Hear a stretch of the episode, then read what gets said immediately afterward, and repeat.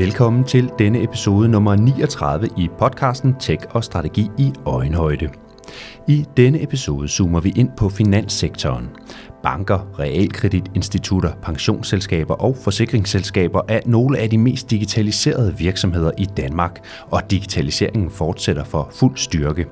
Den finansielle sektor er nemlig i disse år i gang med at omstille sig til en ny tidsalder, hvor automatisering er det helt centrale omdrejningspunkt. Derfor taler vi her i podcasten om den udvikling, der finder sted, og vi ser nærmere på de muligheder og udfordringer, automatiseringen skaber i finanssektoren og for de medarbejdere, der arbejder i virksomhederne. Jeg er så heldig at have haft øh, besøg af to erfarne finansprofiler her i studiet. Det er Sten Lund Olsen, der er næstformand i Finansforbundet, der organiserer mange af de ansatte fra finanssektoren, og han er også medlem af Dansk IT's fagråd for Finans IT.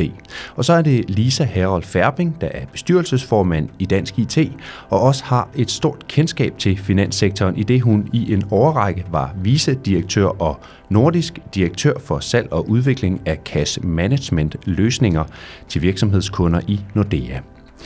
Vi lægger ud med at høre Sten Lund Olsen sætte ord på den udvikling, finanssektoren gennemgår i disse år med udgangspunkt i automatiseringen.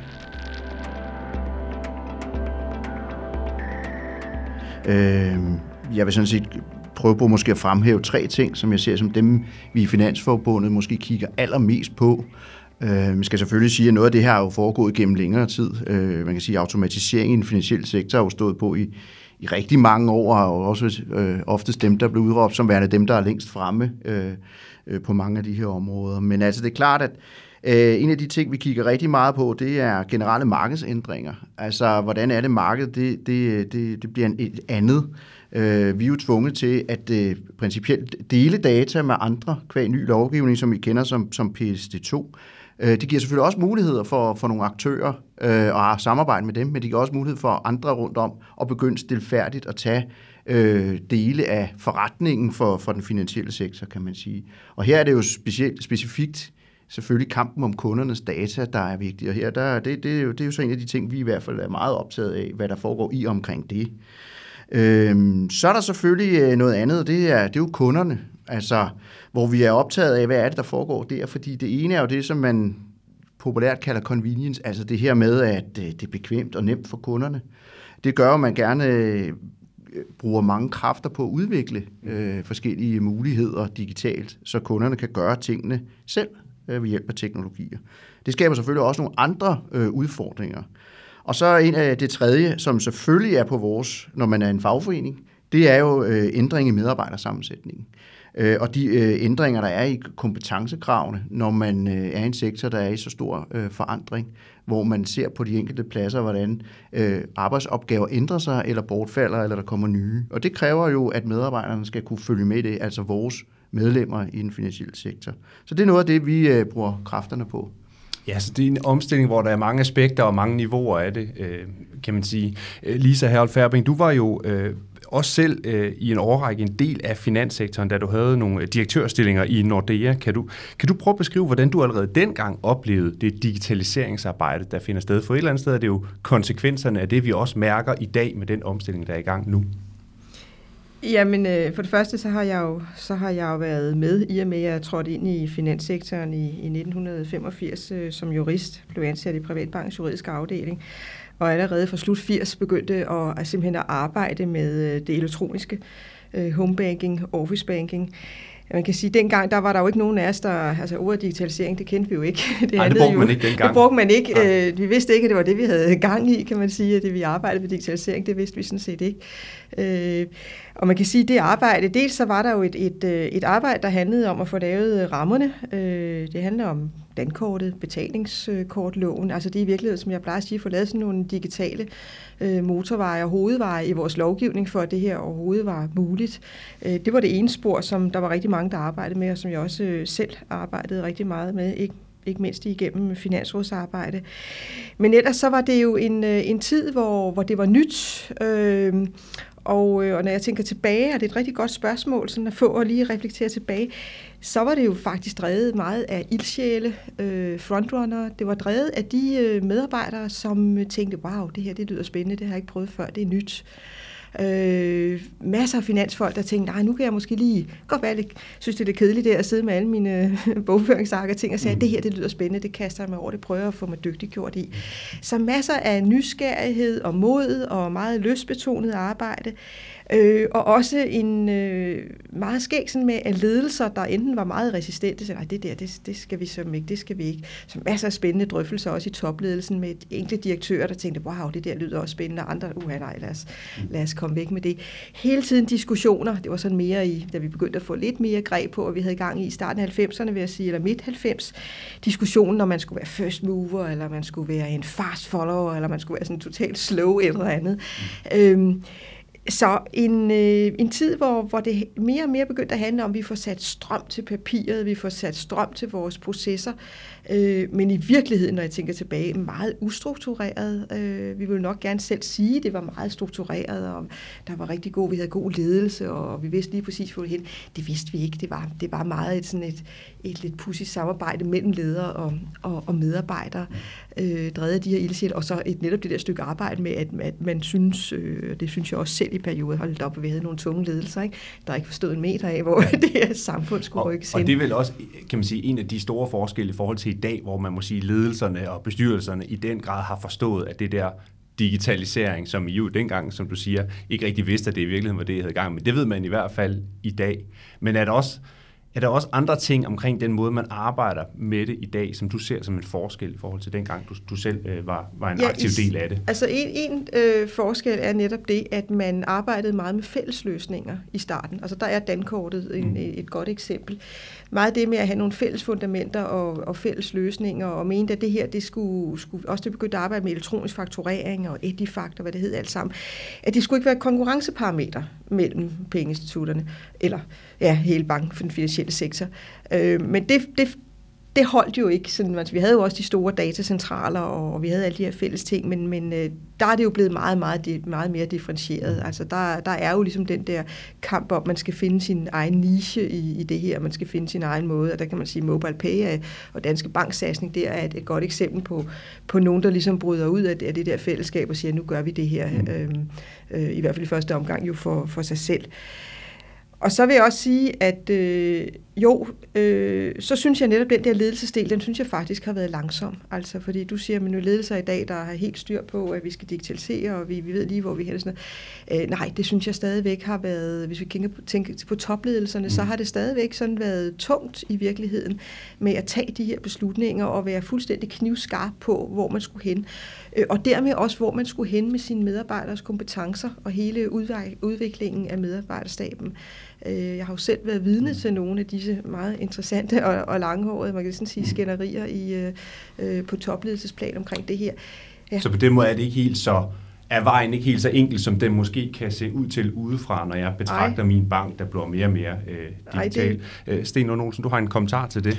Nå, det er mere for understøtte. Nu har jeg jo selv været i sektoren i mange år, og øh, har set det, som, som, som Lise taler om. Altså noget af det, som som vi kæmper øh, med stadig, øh, efter min opfattelse, det er, at virksomhederne for alvor, og dengang kæmpede vi rigtig meget for det, det var, at IT-chefen faktisk var i direktionen, så man havde en helt anden diskussion i den topledelsen. Og når du nu så nævner det næste, som vi så kæmper med stadig, øh, både IT-direktør, men så det næste, som du siger, Lisa, i forhold til kompetenceudvikling, er faktisk, at vi ser mange af de her HR-direktører, de sidder heller ikke med i direktionen, når vi kigger ind i den finansielle sektor mange steder. Det vil sige, mange af det, der faktisk er kernen i virksomheden, det vil sige øh, produktionsapparatet, og det produktionsapparatet, det er IT-systemerne, og det er medarbejderne i en skønt sammenhæng.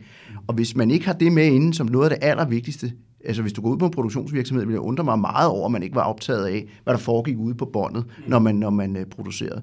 Så derfor så er der noget, sektoren stadig har at lære. Og så kan man selvfølgelig sige, at dengang, øh, når vi nu også kigger på det, du siger, Lisa, i forhold til, til udvikling, virksomhederne er godt nok også blevet nogle andre. Altså, altså finan, den finansielle sektor er jo blevet meget, meget, meget spredt, kan man sige, i forhold til at være sådan meget et, et, et, et, danske banker, til at være banker, der faktisk er på tværs af rigtig mange lande, øh, hvor nogle er i nærområdet, nogle er regionalt, nogle er i hele landet, nogle er udover rigtig mange, i de rigtig mange lande. Så det gør også, at, at øh, man kan sige, at forretningerne er så forskellige, og det kan gøre det svært at i nogle sammenhæng også at lave fælles løsninger, fordi hvem skal jeg lave fælles løsninger med? Hvis jeg er Nordea Dansk Bank, hvem, altså jeg var måske mere interesseret i nordiske eller EU-løsninger, som man kan savne, Øh, øh, hvorimod andre de er mere optaget af, hvad kan vi lave herhjemme. Men de kan jo heller ikke stride for meget, fordi så bliver det også svært for virksomhederne, hvis der bliver for lang afstand imellem øh, lovgivning og hvad man gør i forskellige lande. Men altså, det, det er bare for at sige, at sektoren har jo også forandret sig. Jamen, det er meget, meget enig med dig i. Det er meget uhomogent i dag. Altså forretningsmodellerne for de enkelte øh, parter og de enkelte, enkelte forretninger i den finansielle sektor er ek, ekstremt forskellige. Det er helt, det er helt sikkert. Ja, og øh, vi skal prøve at tale lidt om et af de store temaer, der er i, i den her spændende finanssektor, nemlig automatisering. Fordi det er jo noget, der går på tværs af det, af det hele, og som i den grad er med til at definere det, man foretager sig i de her år. Men jeg kunne godt tænke mig at starte med at høre dig, øh, Sten. Øh, hvad ser du af muligheder med den her automatisering? Du repræsenterer jo medarbejderne, menneskene. Er det en modsætning i forhold til automatisering, eller ser du også nogle muligheder i at automatisere?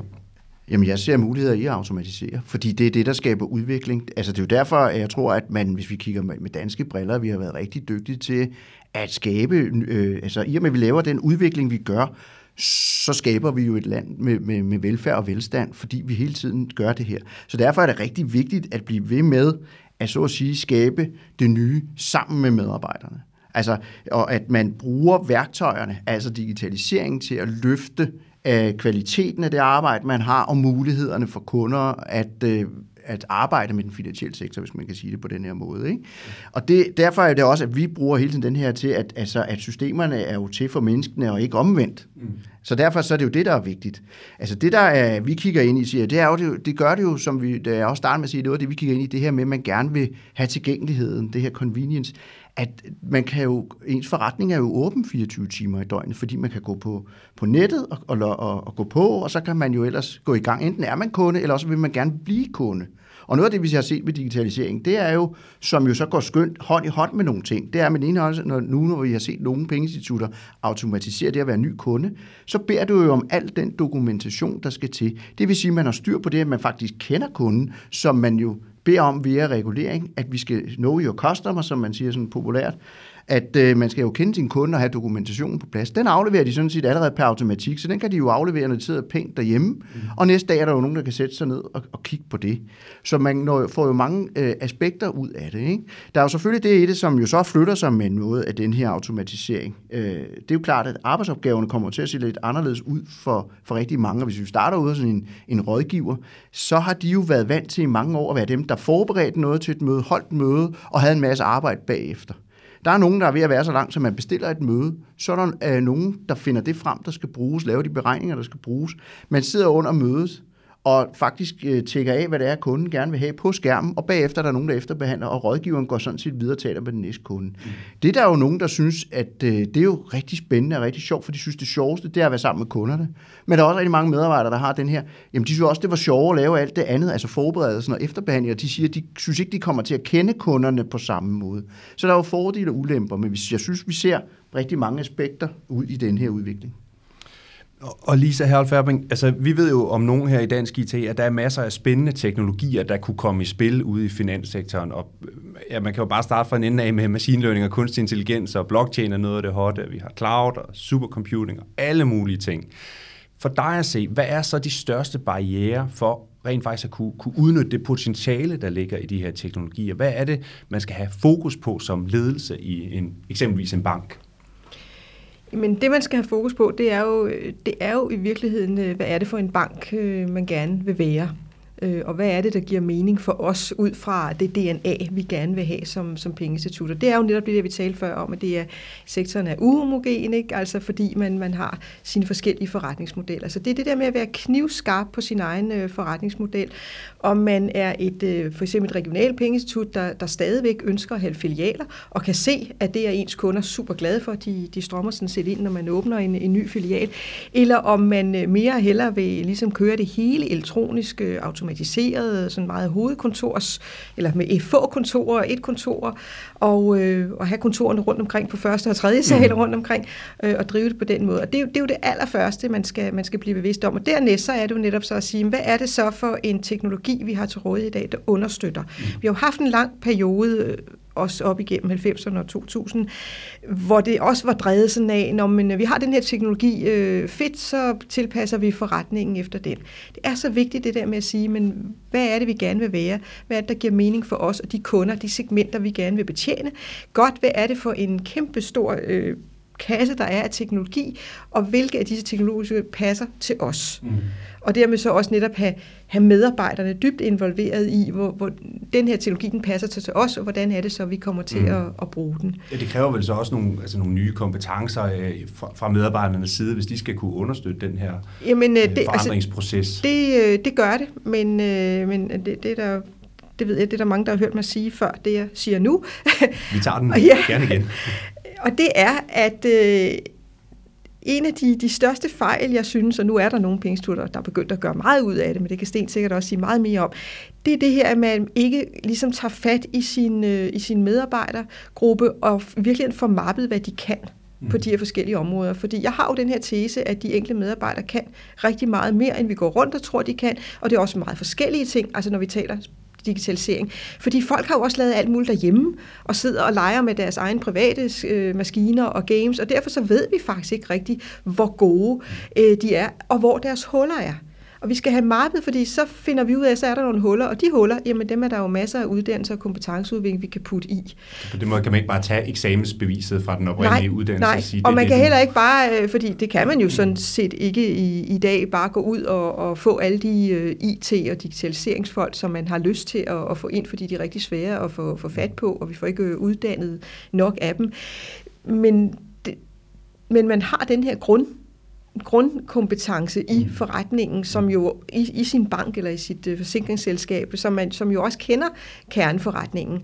Og det er dem, man skal kære sig meget mere over at finde ud af, hvordan kan vi uh, klæde dem på, fordi de har den grundlæggende forståelse for, hvad den her forretning handler om, og så skal de have de digitale kompetencer uh, oveni. Mm.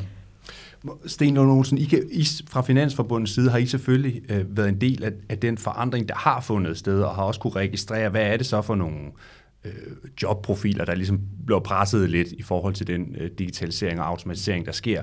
Og, og nogle eksempelvis bankrådgiver er der jo blevet færre af, når man sådan kommer, i hvert fald dem, der sad ved kasserne rundt omkring i filialerne.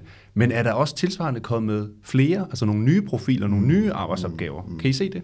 Jamen altså, der er, der er pres på nogle øh, profiler, og så er der altså andre profiler, der er pres på, forstået på den måde, at vi øh, kan ikke skaffe dem nødvendigvis, eller det tager tid at få oplært inden for egne, øh, egne rækker. Altså, øh, det er jo klart, at øh, når jeg nu nævnte den der før, også denne model, at der er nogle andre, der tager over, så har vi jo øh, mange pengeinstitutter, har jo nogle back-office-funktioner, øh, hvor der sidder rigtig mange øh, medarbejdere. Og de, øh, de er også under pres i kvad den her automatisering. PT er det stadig lykkes, kan man sige, langt hen ad vejen stadig at blive ved med at kunne flytte nogle opgaver. Men på sigt kan man jo diskutere, kan man blive ved med det. Øh, men også når vi kigger ind i, øh, i, hvad det så er, der har været vækst. For eksempel vores, altså, sektorens compliance-funktioner, de slår jo alle rekorder. Ja. Og her har vi jo endda set, Øh, og, og, det er jo så, nu har jeg så også en anden rolle, men det er sådan set lige meget, jeg er også formand i A-kassen, og det er faktisk, vi har faktisk hjulpet adskillige pengeinstitutter med at skaffe medarbejdere til compliance-afdelinger. Mm. Det er fordi rigtig mange af dem, man har sendt ud, øh, fordi de var til overs enten i, som rådgiver eller så i compliance eller et andet sted i sektoren, fordi der er rigtig mange jobfunktioner. De kender jo virksomhederne indenfra. De kender jo meget af lovgivningen. Godt at de har været ude et stykke tid, skal lige opdateres. Men de har været rigtig nemme at hive ind i mange af de her compliance-funktioner og hjælpe til, fordi de ved jo, hvordan tingene fungerer, og kan hjælpe til med at, at holde øje med, med tingene.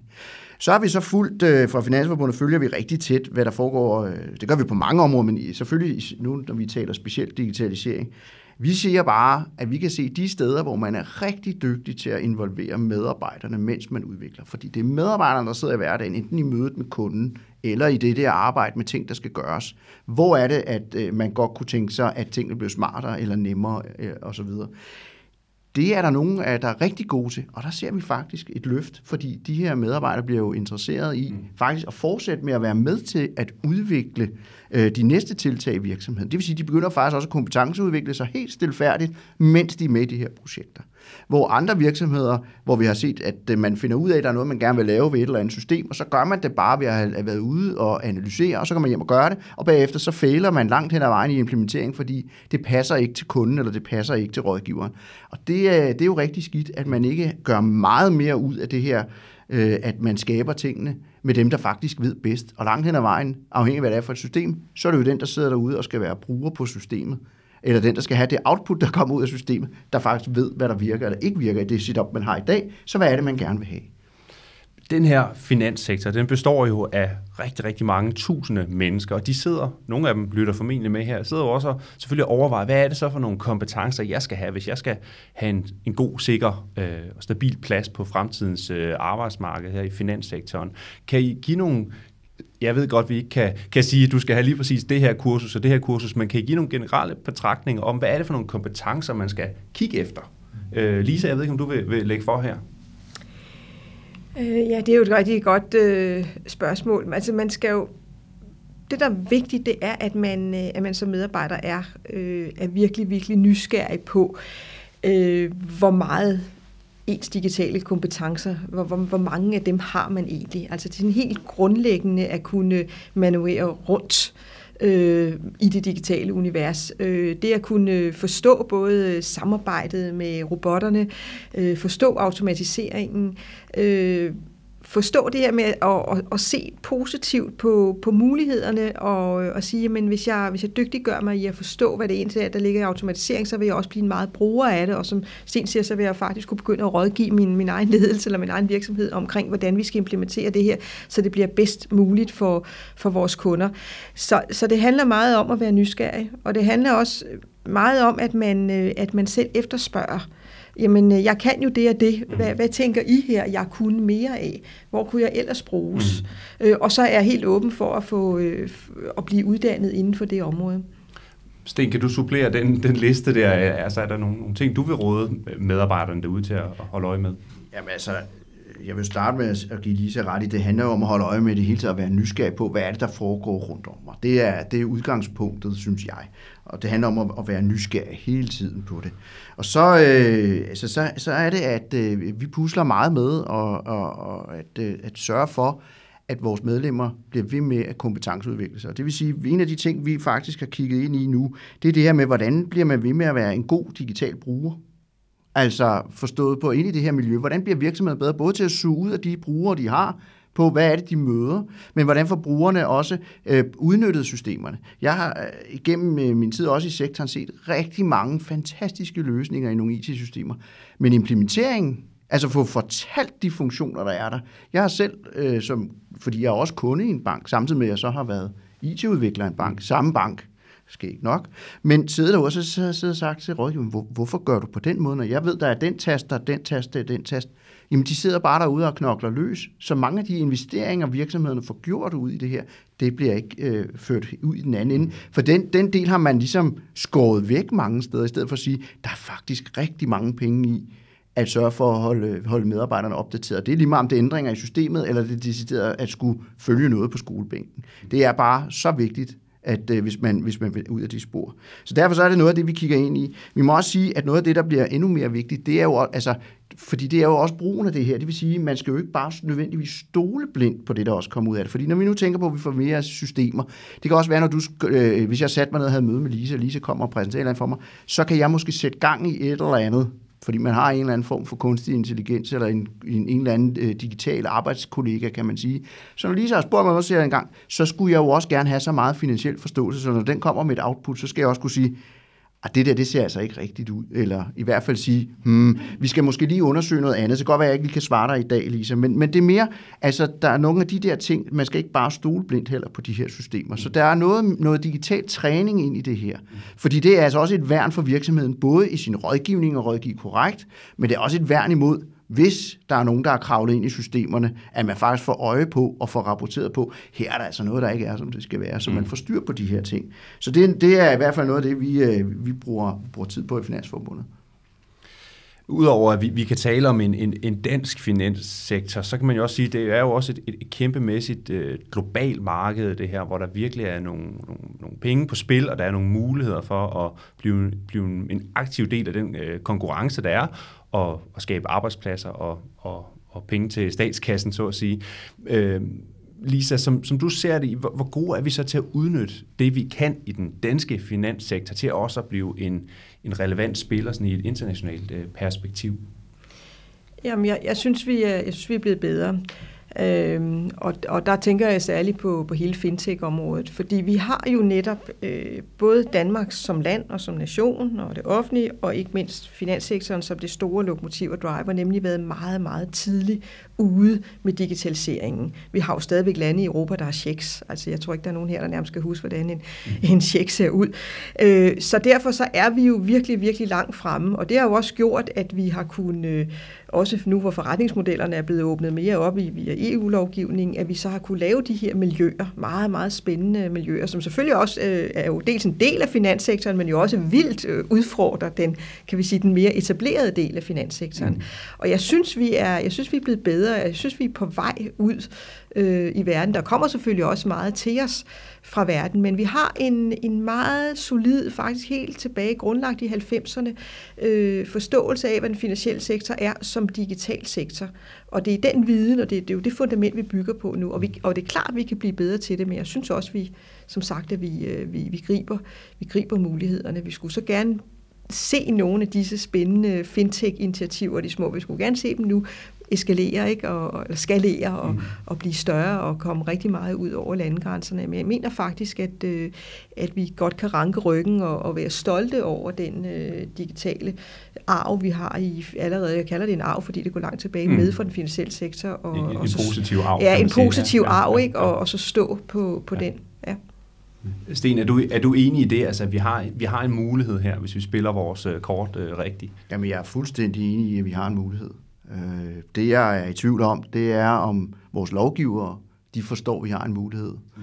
Altså, fordi, øh, for at sige, vi har jo været selv været dem, der har været forgangsmænd for at lave det, der hedder Copenhagen Fintech Lab, og puttet mange øh, midler, ressourcer og penge i det. Simpelthen fordi der var ikke nogen herhjemme, der tog øh, initiativet. Og hvordan kan det være, at vi bor i et land, hvor vi kan så meget, at man gør så lidt? Øh, Øh, jeg kan fortælle, at vi rejste til, til London, og øh, jeg kan godt sige dig, at øh, vi var på mange virksomhedsbesøg, og vi besøgte flere af de her hops, de har derovre. Og vi måtte bruge rigtig meget tid på at forklare, hvorfor kommer en fagforening og stiller de her spørgsmål? Hvorfor er det ikke en virksomhed eller myndighederne? Så siger vi, jamen det er fordi, at derhjemme i Danmark, der virker det ikke til myndighederne og, og øh, lovgiverne er særlig interesseret. Mm. Men vi kan bare se, at vi har en underskov af rigtig mange dygtige mennesker, og mange med rigtig mange gode idéer, men der er ikke nogen, der vil samle det og tage hånd om det.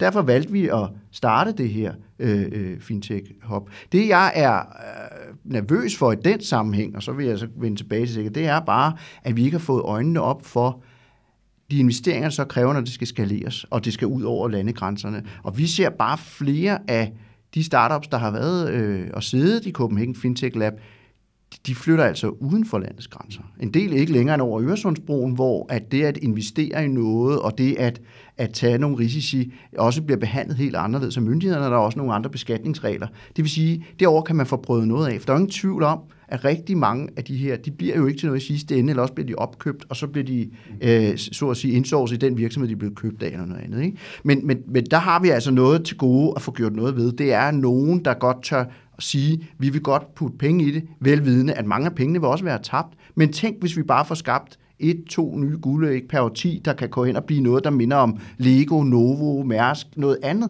i stedet for, at det bliver udenlandske der, vi risikerer, at det er os, der sover, og vi andre sover, lande, og andre, der, der køber det af os for ja. at løfte sig selv. Ja. Fordi når vi kigger ud i verden, så må vi jo så sige, at den finansielle sektor i Danmark, måske specielt Norden, de er jo langt fremme. Og, og, og der kan man så sige, der har man ikke nødvendigvis udnyttet det, at kan det være en salgsvare, eller er det bare en forretningshemmelighed det hele? Mm. Det synes jeg jo også er noget, med virksomhederne måske skal, skal mere ind i. Øh, vi er også rigtig dygtige på infrastruktur. Altså nu nævnte du jo selv øh, Dankortet. Altså vi bygger jo en masse ting op, som sektor og som samfund i og med det. Øh, det er jo også lidt truet. Altså, det er, jo på, det er jo ikke på danske hænder, og det er heller ikke de danske pengeinstitutter, der styrer det længere. Så det synes jeg, det synes jeg er, er, er, er et problem. Men hvis vi skal til at markere os også på noget fremadrettet, så tror jeg, noget af det, vi kan være rigtig gode til, øh, det er jo også at gå ind i hele bæredygtighedsdagsordenen på det her. Det er også at gå ind i noget omkring dataetik, som jeg jo også ved, Dansk IT er optaget af. Fordi at vi kan en masse. Og når vi er nødt til at gå ind i det nu, så er det måske også for at udfordre os selv. Fordi noget nogle af alle de her sager, vi har set, øh, både som samfund, men også i den finansielle sektor, det er, at vi jo nok langt hen ad vejen har opbygget det, at vi har så stor en tillid til hinanden, så vi jo ikke nødvendigvis opsætter alle mulige øh, øh, regler og øh, laver kontrakter med hinanden og aftaler med hinanden.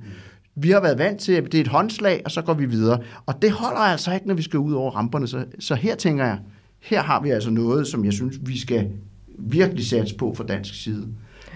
Ja, og nu er vi jo også i en coronatid, så håndslag, du er jo ikke uanset hvad, det bliver vi nødt til at finde på en anden, et andet koncept. Øhm, det er super spændende at høre om jeres betragtninger øh, i forhold til det her ja, og jeres viden og erfaringer inden for, for sektoren. Øh, vi skal til at runde af, desværre, men øh, tiden løber. Øh, men jeg har et sidste spørgsmål til jer begge to, og det går lidt på, nu har vi, øh, og vi har i virkeligheden startet langt tilbage i tiden, lige så også med, at du fortalte lidt omkring, hvordan du oplevede det dengang du var øh, direktør i Nordea. Øhm, der er sket rigtig meget med digitalisering og automatisering i finanssektoren. Hvad ser I for jer kommer til at ske i de næste, lad os sige, fem år? Hvor, hvor er det, tingene udvikler sig hen? Øhm, Lisa, jeg ved ikke, om du vil, vil lægge for her? Ja, men øh, vi, vi, kommer helt, jo, vi kommer jo helt klart til at se den her automatisering komme øh, endnu mere ind, altså big time.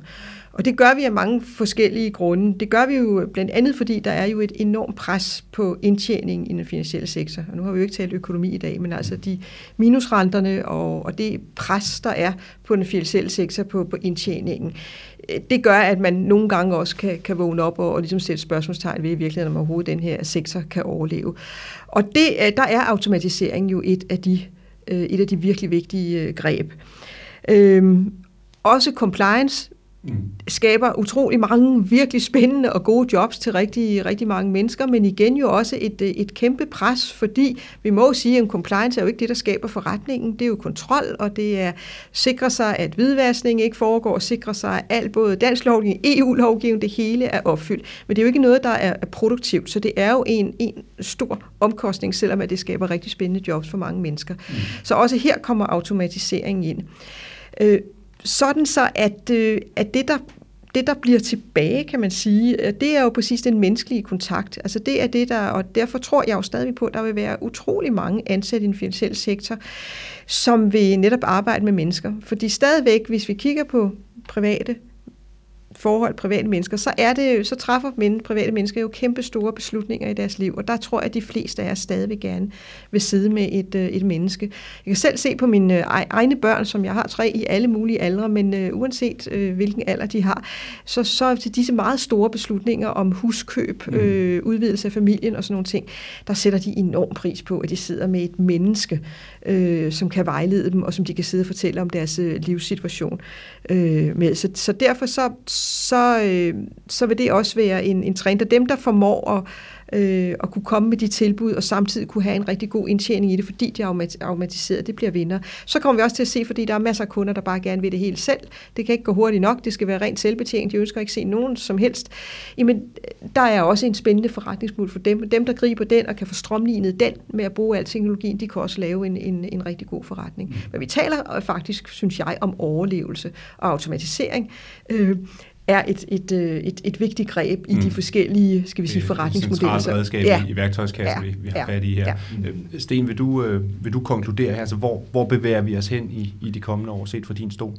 Jamen, se, fra min stol, så, øh, så tror jeg ikke, jeg er så langt væk fra noget, det Lise nævner. Altså, jeg tror, hvis vi taler teknologi, så vil man gøre rigtig meget brug af kunstig intelligens og machine learning. Det er jeg simpelthen ikke i tvivl om, fordi man er simpelthen nødt til at både kunne, kunne rykke hurtigere, og, men så også samtidig kan du sige, så når man får en kunstig kollega, så, øh, så sparer man jo nogle, nogle omkostninger. Vi er bare optaget at man flytter dem øh, og bruger medarbejderne til noget andet. Øh, vi er heller ikke i tvivl om, at der stadig vil være øget regulering. Øh, og stigende, kompleksitet, den stigende kompleksitet i den her lovgivning. Det gør det også rigtig svært øh, at, at håndtere, både som almindelige medarbejdere, men også for alle de her systemer, som, som vi opbygger. Øh, og altså, der kommer vi i hvert fald også øh, til at se, at vi vil spille ind i en debat om, hvor meget skal man regulere, altså hvor langt skal man gå, for vi ser en sektor, der snart har så mange ansatte, som jo kun er til for at overvåge, kontrollere og anmelde, eller Øh, øh, skal man så at sige, skrive rapporter til, til alle mulige instanser, og dem skal, det skal der jo tjenes ind, for der er jo ikke nogen penge i at indberette noget. Øh, hvis vi kigger på medarbejdere, øh, så tror jeg for eksempel, når vi taler uddannelse, der skal meget mere on demand til, altså meget mere fleksibilitet i det. Det skal være lettere og hurtigere at kunne komme i gang med noget, når man ser, at der er et behov. Og det skal ikke kun være på regning af medarbejdere eller virksomheder. Samfundet skal også til at spille ind i at kunne noget og, og rykke hurtigere, så det vil sige, det kræver mere af vores øh, videregående uddannelsesinstitutioner. Og de, jeg ved, at de siger, at langt hen ad vejen vil de gerne, men det er nogle andre rammer, der er i vejen. Altså den lovgivning, de er underlagt, øh, når de bedriver deres uddannelsesinstitution. Så det skal vi ind og kigge på. Så er vi optaget af, at øh, fordi på medarbejderfronten, og vi kan jo diskutere det også nu, når vi lige er i coronatider, mm. at vi sidder alle sammen på distancen. Altså, hvordan er det i øget automatisering med den her medarbejdertrivsel øh, og den mentale sundhed, øh, når, man er, når man sidder sådan? Altså, vi kan alle sammen meget hurtigt sige, det er da lidt ensomt, og man mangler noget kontakt. Men hvordan er det så? Så det er også noget, jeg tror, vi skal arbejde rigtig meget med, så vi bliver ved med at være øh, gode og sunde og raske mennesker, men også et produktivt samfund, som kan blive ved med at levere, så vi har det samfund, som vi jo godt kan lide. Øh, og så ved jeg, at øh, og det er i forlængelse af det, som, som Lise siger, hvis vi tager kunderne i forhold til den finansielle sektor, de vil jo efterspørge billigere, hurtigere og brugervenlige løsninger. Og hvis de skal være billigere og øh, hurtigere, ja, så sætter det jo også ting under pres. Og derfor vil jeg afrunde med at sige, vi tror på, eller vi forventer, at, vi, at øh, virksomhederne de bliver nødt til at være mere åbne, både om måden, de arbejder på. Altså, den finansielle sektor er jo kendt for at være lidt lukket. Altså, det kan godt være, bare, bare for at tage sådan et eksempel, hvis der er en donation til Danmarks hjælp, så vil man stort set ikke engang fortælle, at man har givet de penge, i stedet for at sige, at vi giver tilbage til samfundet. Ikke? Så den mere åbenhed om, hvem man er, og nogle gange også ture sige, vi har opdaget, vi har kørt over for rødt, så gå ud og fortælle os i undskyld. Så det er noget af det, og så tror vi på, at noget af det, der er vigtigt i Danmark og for sektoren, det er, at man skal tilbage til noget af det der samarbejde på tværs. Mm lad samarbejde på tværs være, være, være det sidste ord for i dag. Sten Olsen og Lisa Herold Færbing, tusind tak, fordi I var med her i podcasten.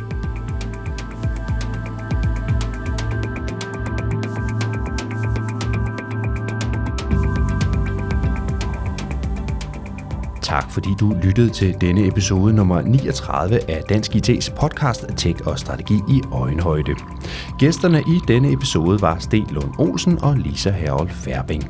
Hvis du er interesseret i at vide mere om emnet automatisering i finanssektoren, kan jeg anbefale dig, at du deltager i vores konference om automatisering i finanssektoren, der finder sted den 28. april. Konferencen foregår 100% online, og du kan se frem til fire timer med keynotes og workshops i det virtuelle rum, hvor du får nogle af branchens skarpeste bud på, hvordan automatiseringen påvirker finanssektoren. Jeg øh, lægger linket til konferencen i den skriftlige beskrivelse af denne podcast.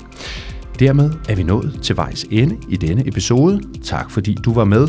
Pas nu godt på dig selv og dine medmennesker. Vi høres ved lige pludselig.